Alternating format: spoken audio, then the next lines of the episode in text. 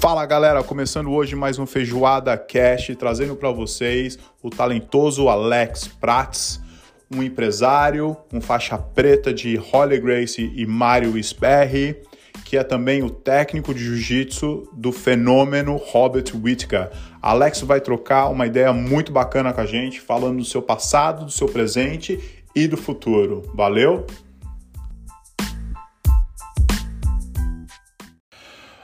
Fala, professor. Muito obrigado por ter recebido esse convite. É um prazer tê-lo aqui. Eu sei que você é um cara super ocupado em Sydney, vários treinos, muita coisa importante acontecendo na sua vida neste momento. Muito obrigado por te ter aqui. Fala, Rodrigo. Obrigado aí pela oportunidade de, de falar com o pessoal do Brasil, de poder dar o nosso recado aí para a comunidade. Legal, professor. Legal te ter aqui. Cara, assim, estamos na Austrália, às vezes é difícil de saber pô, o que, que o brasileiro está fazendo e quais são os brasileiros talentosos que a gente guarda aqui já. E, pô, você tem uma história, assim, enorme no jiu-jitsu, especialmente no jiu-jitsu aqui pra gente, na Austrália, um mentor aí para várias pessoas, né? Mas, pô, eu gostaria muito de saber, assim, o seu início, cara. No Brasil, como é que foi? Como é que o jiu-jitsu apareceu para você?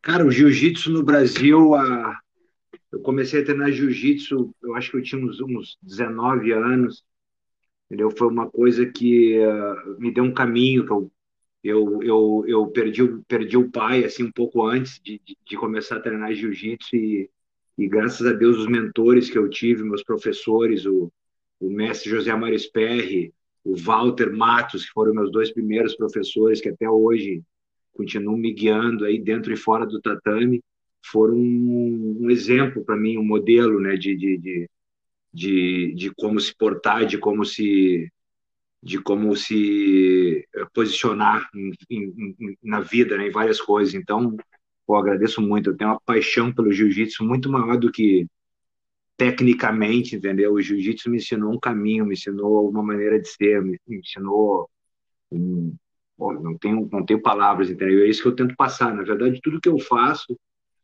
é passar os ensinamentos que eu aprendi desses dois monstros aí, que é o José Mário Sperry e o Walter, e o Walter.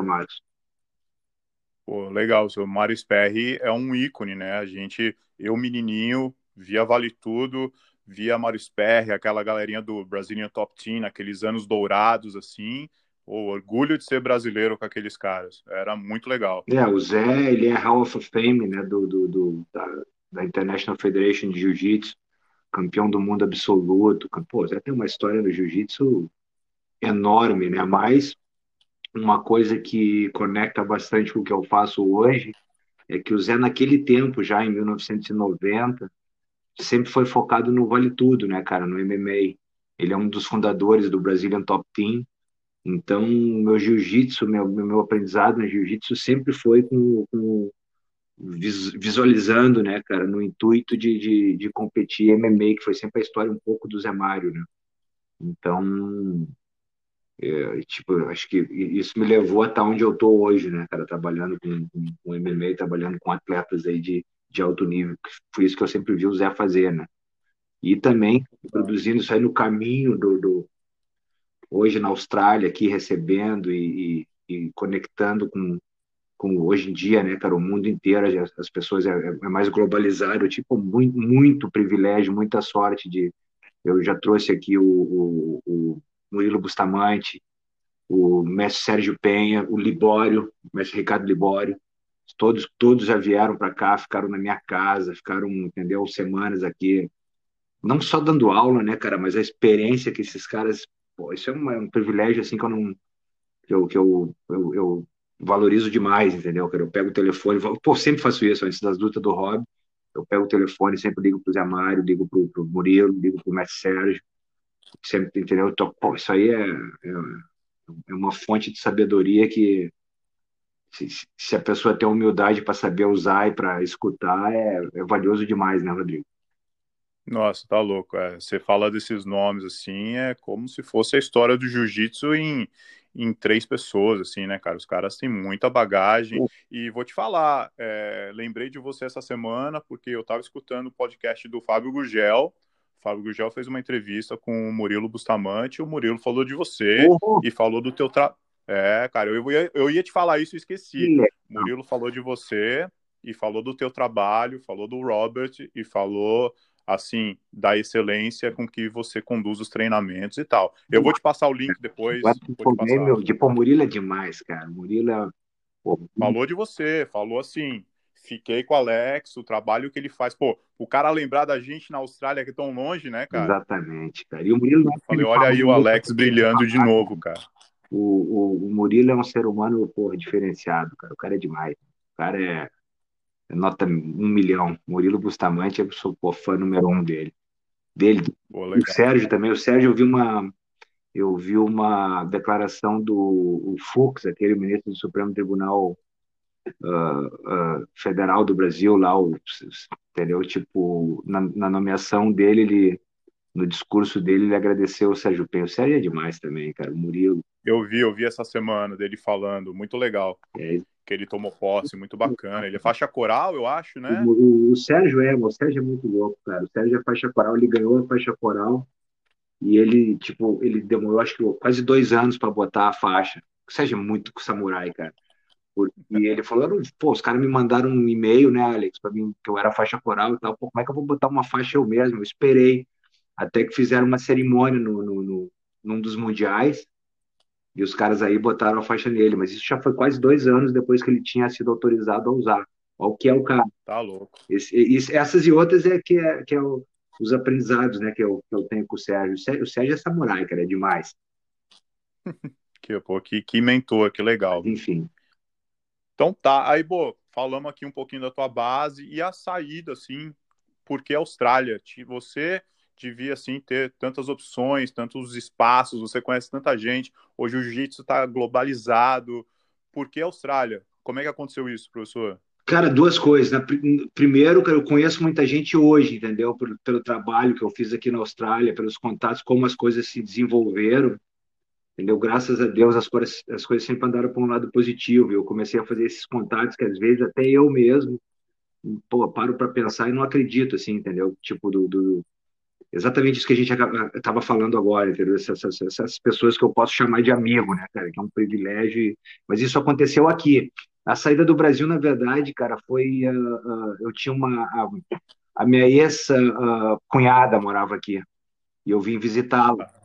E aí, cara, o negócio que me motivou a ficar é a, a não violência, né, né, Rodrigo? O Brasil, na verdade, porra, super violento. Eu tinha sido assaltado lá, mão armada, tipo, um, um sequestro, sequestro relâmpago e tal, um pouco antes disso, então eu tava meio, meio, uh, uh, tipo, o cara fica, uh, o medo, né, cara, o medo de não, não, não poder ter liberdade mais, então quando eu vi isso aqui, quando eu, imagina, isso foi em 1900, em 2000, então... Nossa, você já tá há muito tempo já. 20 anos, eu acreditei, cara, como os caras vivem aqui, isso aqui é um paraíso, né? Então, na verdade, ah, a, sim, a é. violência que me, motivou a sair do Brasil. Não foi nem que muita gente fala ah, as condições e tal. Não, eu sempre me virei no Brasil, graças a Deus. Entendeu? A minha família sempre foi família de trabalhador, então nunca. Entendeu? Então, até porque eu acho que para vir para o exterior, né, Rodrigo, hoje em dia, infelizmente, né, a nossa classe no Brasil, que é a classe desprivilegiada, é até difícil até do pessoal sair do Brasil, infelizmente, né? Difícil. O dólar, assim, tá explodindo. Assim, eu eu fui para Nova Zelândia, porque eu não tinha, assim, condições financeiras de vir para Austrália. Eu fui para Nova Zelândia trabalhar ali desesperado na cozinha, porque eu também não falava inglês, porque eu queria sair do Brasil de qualquer forma naquela época. Tava uma, uma época muito violenta, assim, ainda mais em São Paulo, ali onde eu moro, no meu bairro. Fui para Nova Zelândia para juntar uma graninha para vir para Austrália, porque, pô, eu também não tinha condição. É. Muito caro, muito caro. Exatamente. Mas então, foi, então é a chegada e a chegada. A chegada aqui foi como, assim? É, já, você já era faixa preta? Cara, não, eu era faixa marrom quando eu cheguei aqui, em 2000. E aí, o que que acontece, cara? Eu, eu tive. Eu tive. Pô, trabalhei, fiz vários trabalhos, obra, trabalhei de mudança, fiz pô, várias coisas. Trabalhei na Quantas por um tempo, entendeu? Mas, no, mas sempre dando aula, né? Uhum, eu abri minha primeira academia, eu acho que foi em 2006, se não me engano, em.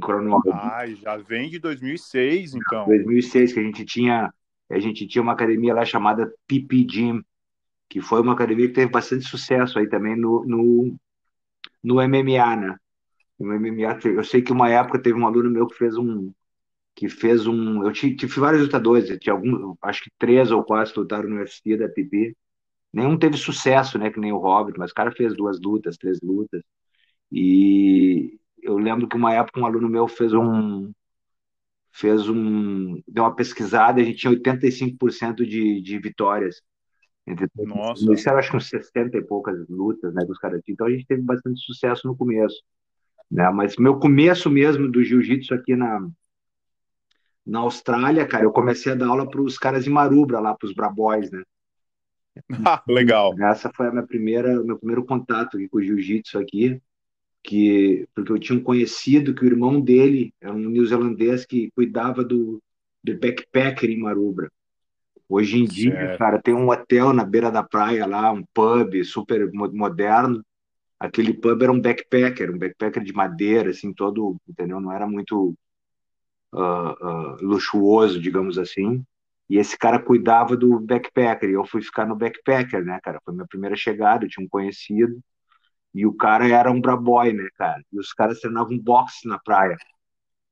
Na praia. Na praia, é. E eu fui, eu fui lá dia, eu posso treinar, não falava muito inglês, então os caras, pô, os caras sempre foram 100% comigo. Pode, não tem problema. E um dia, cara, no segundo dia que eu falei, eu falei, posso te mostrar uma coisa com luva e tal. Daí mostrei um pouco de jiu-jitsu, os caras ficaram loucos, né, cara? Os caras compraram um tatame, botaram numa garagem em South Marubra, e, pô, meu, o pau pegava lá todo, todo, toda, toda noite, cara, os caras levavam Cara, uma viagem. Chegava um cara com uma, uma mochila cheia de, de jazz, de, de jogo de rugby, aquelas jazz antigas, grossas, sabe? Sei, de rugby, todo, pano duro. Exatamente. Todo mundo botava aquelas, aquela, aquela, aquela camisa de manga longa com, com, com, com pano duro, meu irmão. O nego saía no pau lá. Está no livro, cara. Tem um livro que chama My Brother's Keeper. E essa, My Brother's Keeper. É, é, My Brother's Keeper. E essa história tá no livro aí, contando a história quando eu cheguei a introduzir o jiu-jitsu lá. Pô, foi legal pra caramba. Imagina, os caras falam, pô, o cara ganhou de mim, mas não me deu nenhum soco. É, ah, cara, foi, os caras, foi uma viagem, cara, foi legal pra caramba. E depois disso, que chegou o Bruno daí, entendeu? Eu lembro do Bruno Pano, que é o dono das academias aqui, que eu Bruno Pano, claro. Aí o Bruno começou a dar aula eu comecei a conectar o Bruno com os, com os Braboys, entendeu? O Bruno começou a dar aula ali perto de. Eu nem me lembro onde é que foi a primeira academia do Bruno. Eu acho que a gente dava aula no Surf Club ali, se não me engano. Foi tanta coisa, cara. Ou não, sabe onde é que foi? No, no PCYC de Daceville. A gente dava uma caminha, começava a dar aula ali, depois a gente foi pro Surf Club, e aí foi, né, meu irmão? Hoje tem aí o Bruno, tem uma academia que tem 500 alunos, pô, sempre foi um cara super, super inteligente para fazer o trabalho também. Então, porra, graças a Deus, cara, é uma história de sucesso que a gente tem junto. Tá, sim, o Bruno é um gentleman, né, cara? Você fala com o cara, assim, muita história para contar também. Exatamente. E, sim, sempre trata todo mundo super bem, né? Pô, o Brunão é, é uma lenda já. E o que ele faz, entendeu? De estar tá no Brasil e ter um negócio do, do, do, do porte que ele tem aqui, cara, pô, tem que realmente tirar o chapéu para ele. Sim, eu, eu, moro, eu morava em Sydney, hoje eu estou em Melbourne, morava em Sydney atrás da academia, assim, pô, a, a, a, estrutura que ele criou, o tamanho que aquilo tá hoje em dia, né, cara? Virou uma marca, né? Não tem muitas academias do mundo que tem mais de 500 alunos, academias de jiu-jitsu, no meu entendimento, cara, e o Bruno é um deles, né? Então, fale mal, fale bem, mas esse número aí tem que ser respeitado, né? Nossa, sim, e também outra, né? Quando eu comecei o jiu-jitsu, ela quer a história, pô, minha primeira aula ficava os faixa azul, faixa roxa, assim, louco pra, né, pegar o faixa branca, né, tipo tubarão cercando o peixinho, né.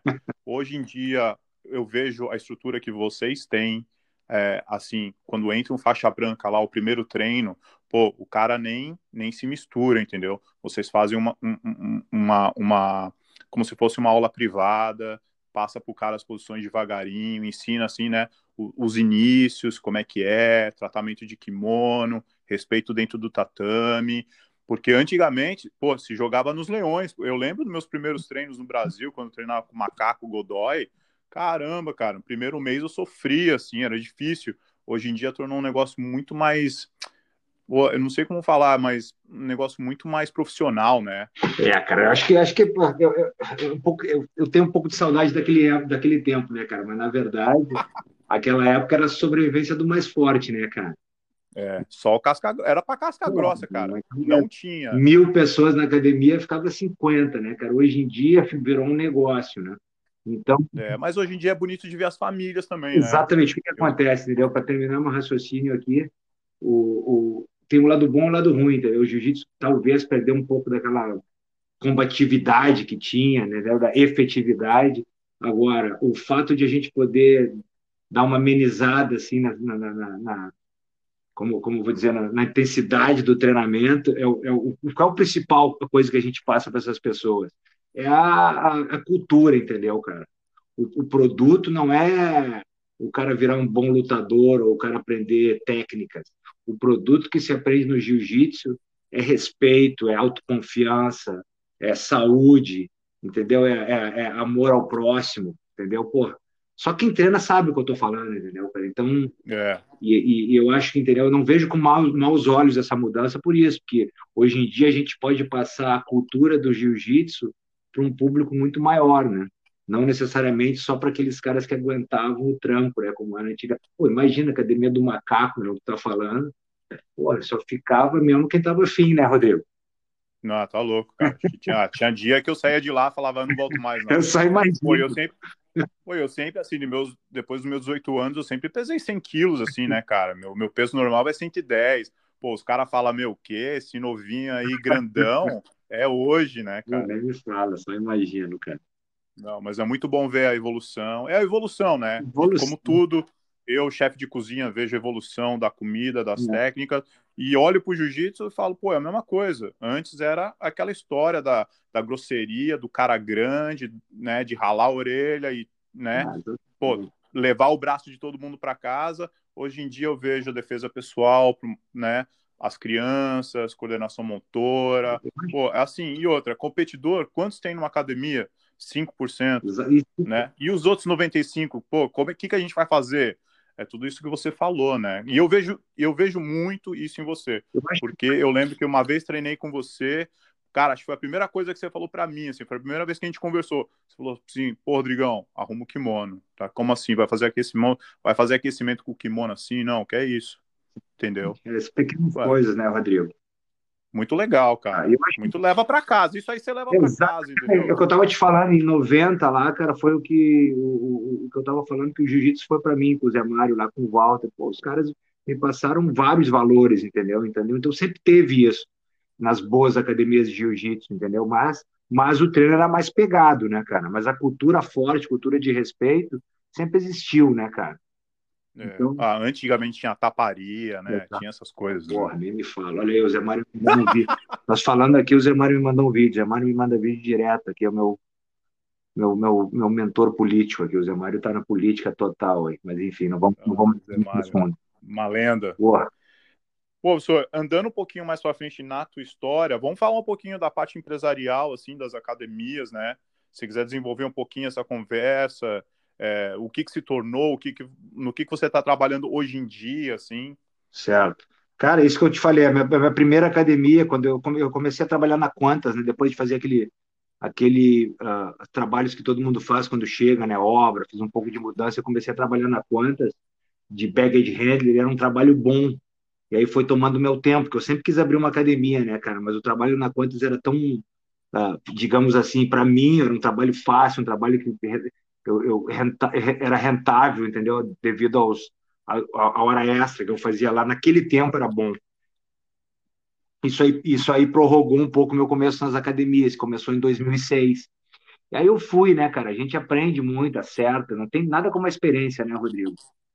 É. fui aprendendo, aprendendo, fui indo, cara. Eu posso te dizer que hoje eu tenho duas academias de sucesso, né, cara? Que é a Great Smithton Grand e que é, que é aqui no, no, no Southwest Sydney, né, cara, e uma em Artama, né, que é uma academia que o Lucas Sachs lá tá cuidando, que é um cara que veio da mesma escola que eu vim lá do Brasil, é a academia que é praticamente dele agora, né, então a gente tem uma história de sucesso, as duas academias estão super bem, eu tenho, tenho, tenho 300 alunos aqui em, no Grand, Artama uma academia que a gente abriu em outubro, já tem 150, entendeu? Antes disso também, quando eu, quando eu eu, eu quando tu me conheceu lá, que eu estava dando aula lá no Bruno, eu estava cuidando da academia do Bruno e de, todas as, de toda a associação do Bruno, de toda a Grace, que também deu um levante aí, graças a Deus, hoje em dia a gente está com 11 academias em, em, na Austrália, né?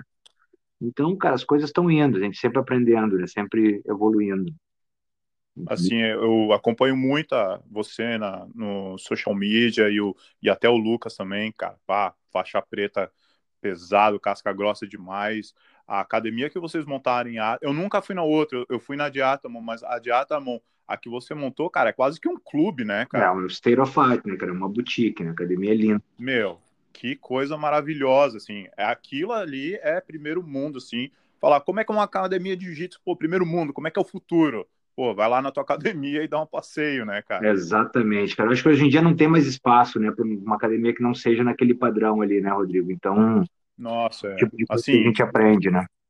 Muito legal, cara. Tua visão de negócio, assim, eu escuto muito o Fábio Gurgel falar e vejo você, assim, muito parecido com relação, é, pô, e daqui 10 anos, tô pronto para isso, como é que vai ser?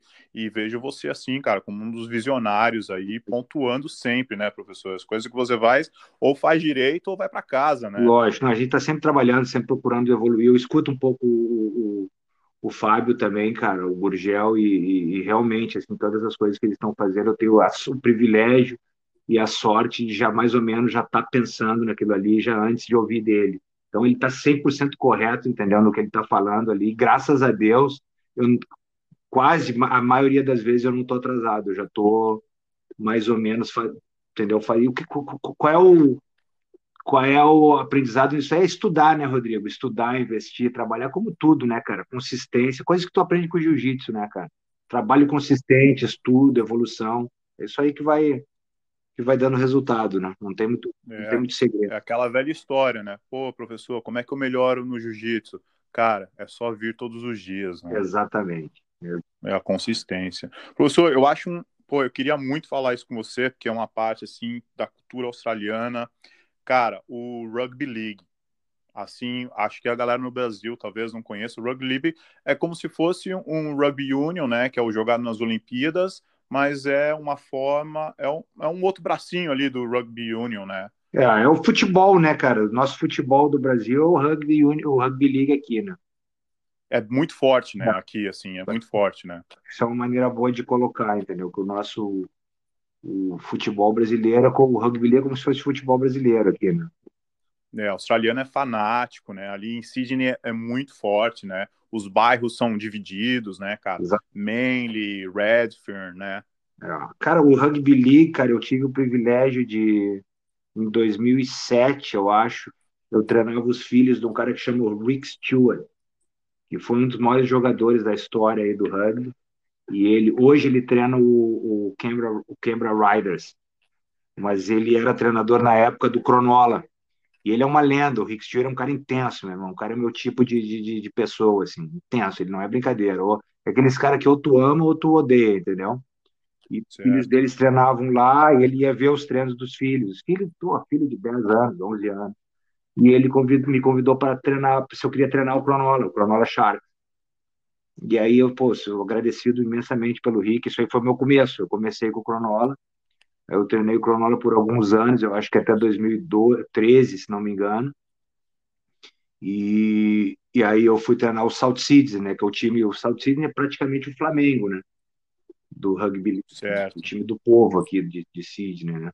É, é o meu time, cara. É meu time que eu morava em Alexandria, perto de Redfern. Exatamente, da zona ali. E, cara, eu é. tive o privilégio, a sorte, eu, entendeu? O que seja, eu acredito que um pouco dos dois, e trabalhei pra caramba também de estar envolvido com a, a o 2014 o South Sydney foi campeão né, da liga, foi, foi ganhou a Premiership e faziam exatos 40 2014 que 45 é, anos que os caras não ganhavam. Tá louco. E, cara, eu sou um cara meio supersticioso e tal, e era, eu tinha 45 anos quando isso aconteceu. Então, cara, pô, aquilo ali foi uma coisa que foi me marcou muito, né, cara? Até hoje eu aquele dia da Premiership, eu tava no campo e tudo com os jogadores, ele foi demais, entendeu? Para os caras reconhecendo Nossa senhora. ajuda ali e tal. Eu tenho que emoção, tá emoção, louco. Pô, eu vou te falar a verdade, Rodrigo, eu acho que eu não, eu não, eu não tinha ideia ainda naquela época do tamanho do achievement, entendeu, cara? Hoje eu entendo melhor. Se eu tivesse a noção que eu tenho hoje, eu acho que eu ia ter desfrutado mais aquela noite, mas foi, cara, porque pô, tem muito jogador que joga uma vida inteira e não ganha uma Premiership, né? Só para Claro, nossa, isso aí, assim, desde quando eu cheguei aqui, 2005, pô, é, é big deal, assim, muito, muito, muito pesado. É ganhar como se fosse, sei lá, cara, acho que é muito mais do que um campeonato brasileiro no Brasil de futebol. Muito mais, cara. Esses são os títulos é. que eu tenho aqui, alguns livros que eu tenho. Um livro que eu tenho é o livro do Michael Maguire, que era o, que era o técnico daquele time, que fala a Ia to Remember, e eu tenho uma dedicatória dele na, na, na página, que pô, é sensacional, entendeu? Então, isso é um dos livros que eu tenho aqui que eu guardo com bastante carinho, né, cara, ter, ter sido parte dessa história. É. E assim, o treinamento, quando você faz para um jogador de rugby, professor, colocando o jiu-jitsu, o que, que é? É o takedown? É o tackle? É o takedown. É eu acho até mais, Rodrigo, que é mais o wrestling do que o jiu-jitsu. Então, o pessoal pegou aquele negócio de jiu-jitsu, jiu-jitsu, porque o primeiro cara que trabalhou com um time de rugby que teve sucesso foi um cara em Melbourne aí que chamou de John Danaher. Ele trabalha até agora com, com, com o Melbourne Storm. Não é o John Danaher aquele do, dos Estados Unidos, lá do, de New York, do Enzo. É um outro cara, um australiano. E ele tem um background de wrestling. Entendeu? Então ele fez um trabalho muito bom aí, mas ele é faixa preta de jiu-jitsu. Até hoje ele, ele, é empregado do clube, aí é funcionário do clube, né, digamos assim. E uhum. o pessoal meio que, ah, o jiu-jitsu, jiu-jitsu. Eu vejo que o jiu-jitsu tem também um pouco de, mas o jogo não tem muito chão, né, cara? Então é mais o takedown, é mais o wrestling. E eu, cara, eu tenho a felicidade de sempre estar envolvido com, o MMA, que eu te falei desde o começo, já treinei muito wrestling também, né, cara? Que eu, eu, que eu, eu fiz umas lutas locais aqui, uma, logo, logo, logo que eu cheguei, entendeu? Então, eu tenho um pouco de conhecimento, não tenho wrestling, entendeu? Avançado, não posso ser que eu sou professor de lésbica, são, pô, 25 anos treinando wrestling, né? Então, Pô, é, fácil. é muito mais do que muitos professores, pode ter certeza. Exatamente. Então, cara, isso aí que é o que eu acho que é o, a base mesmo do treinamento para os caras é wrestling. Essa é a minha concepção. Né? Pô, muito bacana, assim, com certeza você faz parte dessa história aí no, no, no Rugby League e, assim, sempre quando tem alguém, a gente sabe que é um brasileiro ali se esforçando e, e, pô, despontando, cara, é muito legal pra gente, é muito legal pra nossa comunidade, né? Certeza. É, graças a Deus. Professor, acho que indo um pouquinho mais para frente, porque essa parte é uma parte grande, assim, e uma parte, pô, com certeza que você tem todo orgulho e, e toma muito tempo da sua vida, como você já comentou para mim antes, cara, é o UFC, né? É, não só o UFC, né, cara, mas os lutadores, né, cara, porque eu tenho aqui hoje lutadores que são 100% dedicados à, à profissão, digamos assim, profissionais. Eu tenho sete lutadores, e pô, os caras são, são minha vida, como se fossem meus, meus filhos, né, praticamente. Então, é, toma, toma bastante o meu tempo e o, o, prazer que eu tenho, cara. Esse é o meu, é o meu objetivo aqui, de, depois da minha família, eu boto os caras, entendeu? Então, alguns lutam, dois lutam no UFC hoje em dia, o Robert e o Jacob. E eu tenho o Easy, que é um cara que tem vários títulos locais aqui já, que é, que é como se fala, uh, não perdeu ainda, né, invicto. Provavelmente vai lutar no UFC logo, logo.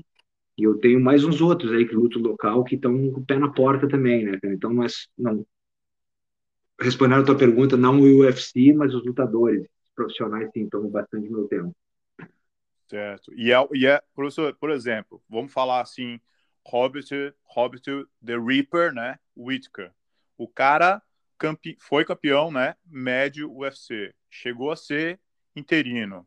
Foi o primeiro campeão UFC Oceania, né? Austrália, Nova Zelândia, as ilhas ali. É, ele já ganhou é, quatro lutas à noite, as melhores lutas à noite, quatro vezes foi dele. Ganhou três vezes a melhor performance do evento. Em 2017, ele foi o melhor lutador. Foi qualificado para o Commonwealth Games na equipe australiana de wrestling. Ele foi campeão australiano de wrestling é, nacional né, em 2017 e foi Sport of the Year na revista GQ. Assim, o cara é o, o cara é especial, né? O cara é especial, o cara é especial sem dúvida. Todo cara, eu acho que o meu o Zé Mário já me falava isso, cara. O MMA no topo, cara, é uma seleção natural de, de, de freak, né, cara? Todo mundo que tá no topo lá é especial. Então, o Robert com certeza é especial. No quesito de, de, de, combate, mas assim como todos os outros são, né, cara? Assim como o Romero é, como o Jacaré é ali, meu irmão, não tem por onde correr, é só monstro, né? Agora, o que torna o Robert especial, na minha visão, cara, é, é a pessoa fora do tatame, né, cara? O Robert tem quatro filhos, ele tem 27 anos, tem quatro filhos, ele cuida, ele tem a guarda dos dois irmãos menores, e, ou seja, o cara tem seis crianças dependendo dele, ele é um cara super humilde, tá sempre, sempre na boa, sempre escutando crítica, não tem problema nenhum, não. Pô, o cara é sensacional, cara. É o mesmo cara que eu conheço aí. Eu, eu não comecei a treinar ele oito anos atrás, mas ele ia na minha academia que eu te comentei em Cronola. Ele ia muito fazer sparring lá com meus atletas. O cara é a mesma pessoa, o cara é, é tirar o chapéu para ele. Pô, deixou bacana. Já... a cabeça, né? Ah, imagina, né? Tem, assim, a, o grande declínio do, do atleta é quando ele acha que ele não tem mais nada a fazer ou tá muito bom para qualquer outro evento para qualquer outra luta, né? Muito bom para qualquer outra pessoa, né? Que é o pior. É. é. Pô, uma pergunta assim que eu que eu nunca a gente nunca tocou nesse assunto, eu queria muito te fazer é como é que foi ganhar do, pô, do jacaré, cara? Você do outro lado do corner, levantando ali a pô, junto com os australianos tal. Como é que foi essa experiência? Cara, foi, pô, uma luta. Eu estava muito confiante para aquela luta, né, Rodrigo? Antes, antes daquela luta com o Jacaré, eu fui num evento que a gente teve em San Diego, que tem todo ano lá um evento da Grace e o Maitá, né? Que tá o pessoal do mundo inteiro lá, tá o Roy. Eu até lembro que eu fui almoçar com o Roy, com a galera lá, e o Roy perguntou: pô, essa luta do Jacaré vai ser difícil. Eu falei, cara, pode botar dinheiro que o menino vai fazer, vai ganhar. E os caras me olharam assim, como, pô, esse cara tá louco, né? eu nunca esqueço aquele dia. Ele falou, cara, tá louco, tu acha? Eu falei, cara. Mas enfim, voltando um pouco, cara, aquela luta lá, o UFC deu, dois nomes pra gente escolher. Eles sempre faziam isso, né? O, o Chris Weidman e o Jacaré. O Chris Weidman naquela época também era uma pedreira, né, cara? E, tá, ele o, o, na, demais, né? Muito demais. forte, assim, os dois nomes. Puta, cara, eu acho que o Chris até mais do que o Jacaré, né, cara? E o Robert, Por causa do Anderson. O Robert é um negócio dele, cara, que é, não é, não estou mentindo ou, falando que a gente está gravando aqui, mas o Robert nunca escolheu luta. Todas as, o UFC sempre faz isso. Esse ou esse, sabe? Dessa vez, agora, essa última luta, por exemplo, eles ofereceram uh, Canonier e Manson. Mas eles sabem quem eles querem, tu entendeu, Rodrigo? Sim, claro. O Robert sempre foi a mesma coisa. Vocês escolhem. Eu, entendo, hoje eu entendo a psicologia dele, entendeu? Ele sabe, o cara está preparado para qualquer um, né, meu irmão? O cara é lutador. E nessa vez o jacaré no Chris Weidman, ele falou jacaré. E eu falei, por quê? Mas por quê? Você acha que foi por causa do jiu-jitsu? Não, eu perguntei por quê, cara. Que, pô, me chamou a atenção, porque ele nunca fez isso. Eu falou, porque eu quero dizer para os meus netos que um dia eu lutei com o jacaré. Você é louco. Eu tenho maior respeito pelo cara, meu irmão. Aí quando a gente chegou lá, o jacaré se conduz mais ou menos igual o Robert, né, cara? Quando a gente chegou lá, uma, deu uma situação engraçada, de um, no primeiro ou segundo dia foi em Chicago essa luta. Em Chicago, não, minto, em Kansas City. A gente entrou no elevador e o jacaré entrou no elevador também, e aí, daí, nice to meet, com aquele, sabe, aquele sotaque né, de, de brasileiro, assim, o nice to meet. Então, os caras super se respeitando. Cara. Uh. Vou te falar que, que no vestiário, depois da luta, ficou um silêncio, assim, ninguém comemorando em respeito ao cara. É mesmo. Aí até que eu quebrei o gelo, acho que foi até eu que falei, tá, tudo bem que a gente gosta do cara, mas pô, ganhamos, né? Vamos lá. Né? É, pô. Tem que comemorar, né? Comemorar, mas foi um super, entendeu, cara? Pô, não tem como não gostar do jacaré, né, cara? O jacaré é um cara que é um, assim, é um embaixador do esporte, né, meu irmão? É, a história do cara. Uma a história DCC. que ele, que, ele, que ele conduz a pessoa dele, entendeu, Rodrigo? Que nem o Robert é. dele, mano cara, cara corre, samurai, meu, não tá ali pra palhaçada, né? Assim, mas eu digo a história que o cara tem dentro do jiu-jitsu, né? É, mas isso aí mais do que isso, né? Porque, gente, o nem é um cara muito ligado, assim, no jiu-jitsu de kimono, entendeu? Por mais é pelo... Pô, cara, não tem como não respeitar o jacaré, né? Eu lembro que no outro é, dia, pô. inclusive, cara, a gente tava tomando café da manhã e o jacaré desceu ali, tava de óculos, um pouco devia estar entendendo. Ele não, mostrou, não, não ficou muito machucado, nada, depois da luta. E eu fiquei louco para ir lá, cara, bater um papo com ele, mas por respeito eu não fui. É, talvez ali ainda o cara tá um. Não é o momento, entendeu, Rodrigo? É, não é o momento, é. Porque eu tava de maior boa intenção, entendeu, cara? Mas tudo isso que eu tô te falando agora, ele não sabe, né, cara? Não sabia, talvez hoje até saiba, entendeu? É. Mas naquela época não sabia, entendeu? Que, que, que, que o respeito que a gente tinha por ele, eu, eu, então eu deixei quieto, achei melhor de não, deixa pra lá, outra hora eu vou ter a oportunidade de falar com ele. É, bom, tem toda essa parte aí de, de respeito, tudo, mas você treinou um cara, né, um australiano, que na época acho que ainda era faixa talvez marrom. Roxa.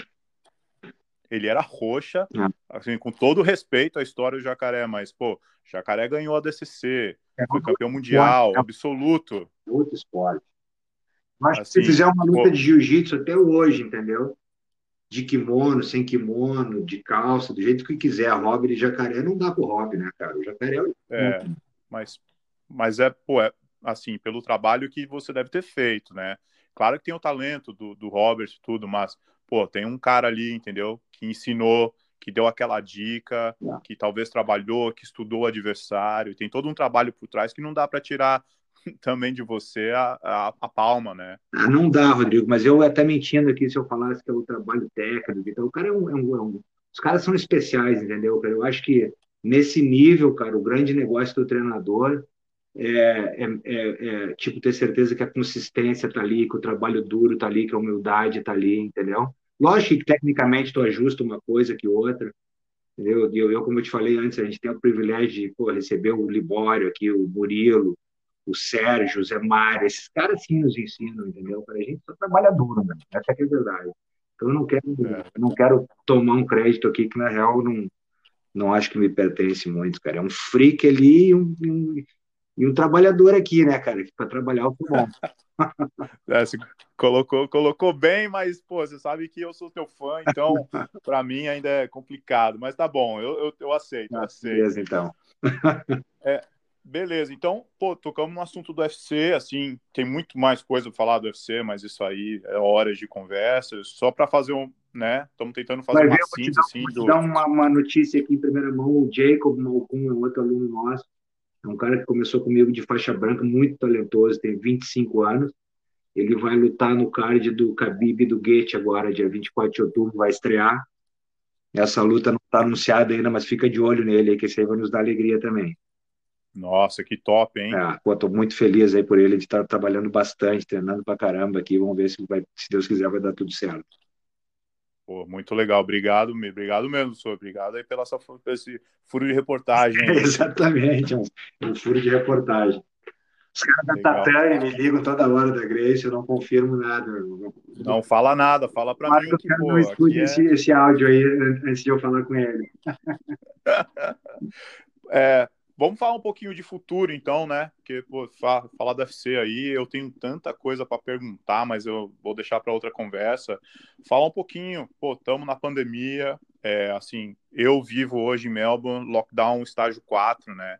Tenho restrições para sair de casa, não tem nada aberto, não tem jiu-jitsu, assim, as academias de jiu-jitsu fecharam. É, saúde mental também em casa, né? É, você, assim, como né, um professor da educação, é, educação física, né, cuida, da, cuida do corpo, cuida da mente, um master aí no Mixed Martial Arts.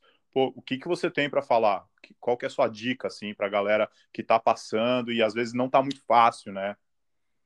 É difícil, entendeu, Rodrigo? É difícil a, a, a, dar uma dica que vai funcionar, cara. Eu acho que a gente, entendeu? Tanto eu quanto quanto quanto uh, você também tem a, tem, tem, tem a mesma sorte que eu tenho, que a gente tem o jiu-jitsu, né, cara? Aquela cultura toda do jiu-jitsu, aquela cultura de perseverança, de, de, de, né, de, de daquela esperneada quando a coisa tá ficando difícil, né, cara? Porque eu vou te falar, a gente foi agora para Abu Dhabi, né, quando o Rob lutou com o, com o Dan agora, pouco tempo atrás, faz o que, um mês atrás. E a gente ficou, enfim, long story short, eu fiquei dois dias de quarentena no hotel lá, e na volta, depois da luta, a gente ficou 14 dias num hotel aqui, certo? E hotel preso, né? Hotel, dentro de um quarto de hotel, né? E, e, cara, a gente fez, fez 12 testes em 28 dias. Tipo, a gente ficou num dos lugares mais seguros do mundo, lá, lá em, Abu Dhabi, né, na Ilha da Luta. Então, pô, eu tava achando assim, pô, pra que, que os caras estão me deixando nesse hotel? Mas, enfim, eu vou te falar que no primeiro dia, cara, eu cheguei lá na noite, porque a polícia te leva pro hotel, né? Não pode nem abrir a porta do hotel nem nada, né? E, e me, meio que me bateu um pânico, assim, de leve, assim, tipo, como é que eu vou conseguir isso? Aí eu falei, quer saber, meu, não é isso aí que vai me quebrar, né? Não é, pô, botar minha faixa preta no lixo se me quebrar. Aí eu bati de frente com aquilo, eu falei, cara, é isso, é isso, paciência, vou me adaptar, né? E aí foi, né, cara? Não foi fácil, não vou te dizer que foi fácil, mas, cara, pô, a gente tirou de letra. As psicólogas ligam aqui, né, na, na, aqui em Sydney, na Austrália, elas ligam todo dia para saber o teu estado mental. Pô, a gente dava risada com as mulheres. Não, okay, pô, estamos super bem e tal, mas, cara, entendeu? A gente veio de uma vitória, a gente veio de um lugar que a gente foi trabalhar, que teve um retorno financeiro, a gente estava sendo super bem cuidado no hotel por causa do Robert, entendeu? Tipo, pedindo delivery, não, tem, não tinha problema para pedir o que a gente quisesse comer, porque a gente estava, entendeu? Agora... Sim, é, eu acompanhei você nessa, eu te acompanhei nessa fase é, do hotel na quarentena, você fez ali uma academia, né, academia, cara? Você fez ali um camping, né? É, os caras botaram uma, uma, bicicleta, uma máquina de remo, a gente batia manopla, então, ou seja, a gente estava bem, né, cara? Agora eu vejo, porra, botar uma pessoa que já não vem, que de repente está passando por alguma dificuldade, está num momento difícil da vida, tu botar uma pessoa dentro de um quarto de hotel por 14 anos, por 14 dias, com a comida assim que eles oferecem. Não era uma comida ruim, mas, cara, todo mundo tem suas preferências, né, Rodrigo? Eu acho o seguinte, cara, eu não quero entrar nesse assunto político, não quero mesmo agora, eu acho, porra, eu acho um absurdo. Essa é a minha opinião, eu acho isso, eu acho um absurdo, eu acho, tipo, porra, tipo, podar a liberdade das pessoas, entendeu? Eu acho. É outra coisa que eu, que, eu, que, eu, que eu fico pensando aqui na minha ignorância, né, Rodrigo? É, não tem nenhum fato, cara, que uma academia de jiu-jitsu passou o vírus para alguém, certo? Aí tu pensa comigo, é 100% é um fato que se alguém tiver o vírus e o vírus for contagioso, se o cara for treinar numa academia de jiu-jitsu, ele vai passar, não vai? Claro, é o contato ali, né, tal. Pô, então, cara, eu não sei entendeu, o que fazer disso. Eu acho que o esporte agora já está aparecendo uma ou outra pesquisa falando isso, né, cara, que a que a preparação física, que o esporte é uma das melhores maneiras de manter a pessoa com uma imunidade alta para combater os, os, vírus, né? Então, cara, eu não sei, cara, não sei realmente. Eu acho que a verdade é o seguinte, né? Ninguém tem certeza do que está acontecendo, né? Mas é, tá todo muito confuso ainda. De fazer esporte, cara, é um, é, pô, é um, é um, ah, cara, é um big call. Se quer saber a minha opinião? É um, pô, é um, eu não, não, não, eu, sinceramente, não concordo, entendeu, cara? Pô, a liberdade é o que a gente lutou para ter, entendeu, cara? Liberdade, pô. Mas, enfim. É, bom, eu, bom, você tá falando com o cara que tá trancado em casa, né? Então, pô, em Melbourne aqui, é, assim, temos esperança que no futuro isso passe, né? De, de uma maneira que não deixe tanto trauma. É, pô, a gente já é, assim, macaco velho, somos homens crescidos, então eu acho que para a gente vai ser um pouquinho mais fácil eu fico com pena das crianças, né, dos idosos que, né, estão é, nesse grupo de risco aí e tal, mas, pô, vamos ver, né? Estamos num país que a gente acredita que as coisas caminham para um, uma direção que, que, que ajude a todos, né? Com certeza, né? A gente está num país que, com certeza, as decisões são feitas de uma forma mais sensata, né? Essa é a esperança que a gente tem, né? É, estamos acreditando.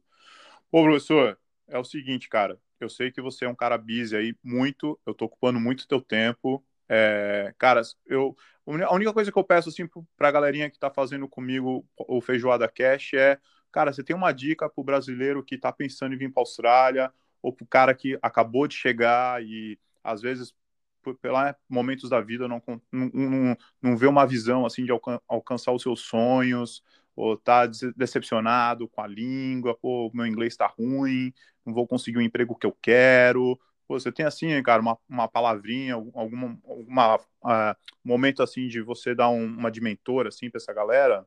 Cara, o que eu, o que eu, eu, o que eu acredito, Rodrigo, como, como qualquer coisa, né, cara, a, a pessoa que está pensando com a disposição de vir para a Austrália, esse é um país que tem oportunidade, né, cara? Agora, nada acontece sem, sem como a gente estava falando, sem consistência e sem trabalho, né, cara? Então, se a pessoa está afim de vir e, e, e, e, trabalhar consistentemente, os resultados vão aparecer. Não vai, não vai ser em um ano, não vai ser dois, mas vão aparecer, entendeu? Então, sempre fazer a coisa certa, sempre fazer o correto, sempre trabalhar de qualquer trabalho bem feito é sempre digno, né, cara? Com certeza. Pô, muito digno, vão, é? aparecer, cara. Estudar, entendeu? Estudar o inglês, se a pessoa tiver na intenção de fazer alguma coisa mais técnica, entendeu? Aprimorar o inglês primeiro. Mas aqui as oportunidades aparecem, né, cara? É só é só a gente botar tempo e consistência, né, cara? Honestidade e trabalho que as coisas vão acontecer, né, cara? É, acho que acho que falar sobre isso assim, ainda mais para, pô, eu lavei prato, né, cara, limpei banheiro, cara, assim, fiz de tudo aqui nessa Austrália e hoje, é, né, chefe executivo aí, passei por alguns restaurantes tal, consegui uma, né, uma vida um pouquinho mais tranquila, eu e minha mulher, eu olho para uhum. trás e vejo que todo o suor, pô, valeu a pena, e digo mais, ver pessoas assim, é, como você, é, talentoso, né, cara, brasileiro, trabalhador, dá, dá muito mais vontade de acordar amanhã mais cedo e produzir mais e fazer o melhor para os outros, cara. É, porque tem, que a verdade é o seguinte, né, Rodrigo? Tem muita tem, tem pessoas que estão achando que, que, que o fato de vir para a Austrália vai, um passe de mágica, vão fazer as coisas acontecer sem trabalho, sem consistência. E não é assim, né, cara? É como, é, como qualquer coisa, né, cara? Não é assim mesmo. Uhum. Professor, assim, muito obrigado, cara, pelo seu tempo. É, você sabe o quanto eu te admiro, cara, o tempo que a gente passou junto em Sigen, assim. É, pô, lembro de talvez todos os momentos que a gente passou junto dentro do tatame, as aulas que você deu. Pô, você é um cara amazing. É, as coisas que você tá alcançando na sua vida dá, dá muito orgulho, assim, cara, de sair com a camiseta do Brasil na rua e, e falar que, pô, te conheço e sou seu brother, cara. Não. Muito obrigado pelo seu tempo. Muito obrigado, Rodrigo, da mesma forma, cara. Tu sabe que porra, eu já perdi a conta de, dos milhares de pessoas que passaram, né, que entram e saem dos nossos tatames, né, cara, e a gente aprende a conhecer as pessoas, que o jiu-jitsu, cara, mostra a personalidade da pessoa, não tem como esconder, cara, dentro do jiu-jitsu, da maneira que tu treina. E da mesma forma, é um privilégio ter, poder te chamar de, de, de amigo, sempre foi um cara que se conduziu pô, de uma maneira exemplar na academia, isso é uma coisa, não, tu pode ter orgulho disso, cara, porque eu vejo milhares de pessoas entrando e saindo e pô, a maneira que tu te conduz aí como ser humano, como homem, é, é a, maneira, a maneira correta de ser. Pode ter certeza disso, cara. É um prazer, é um orgulho ser teu amigo também. Obrigado, senhor. Bom treino para você e um bom dia aí, cara. Valeu, nego. Fica com Deus. Me manda, me manda o, o link da reportagem do Murilo. Pô, que essa aí eu fiquei lisonjeado demais. Com todo tá? prazer, mando sim. Fica com Deus aí, Rodrigão. Um abraço, professor. Tchau, tchau. tchau.